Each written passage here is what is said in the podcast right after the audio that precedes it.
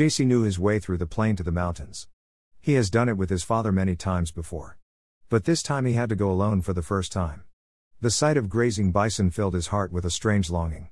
He entered the plain without disturbing them and reached the foot of one of the mountains. He was carrying a rope and climbing equipment on his shoulders, and although he was tired from the long walk, he immediately began to climb. He did not need maps or guides.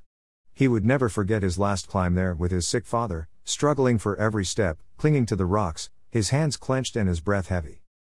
He helped him however he could. Until they came to a kind of cave sheltered from the snow, you could see the vast, green and beautiful valley. I want to die here, he said. You go home and come back when the grass turned yellow. JC left him a sack of supplies, firewood, and blankets and said goodbye to him with a heavy heart.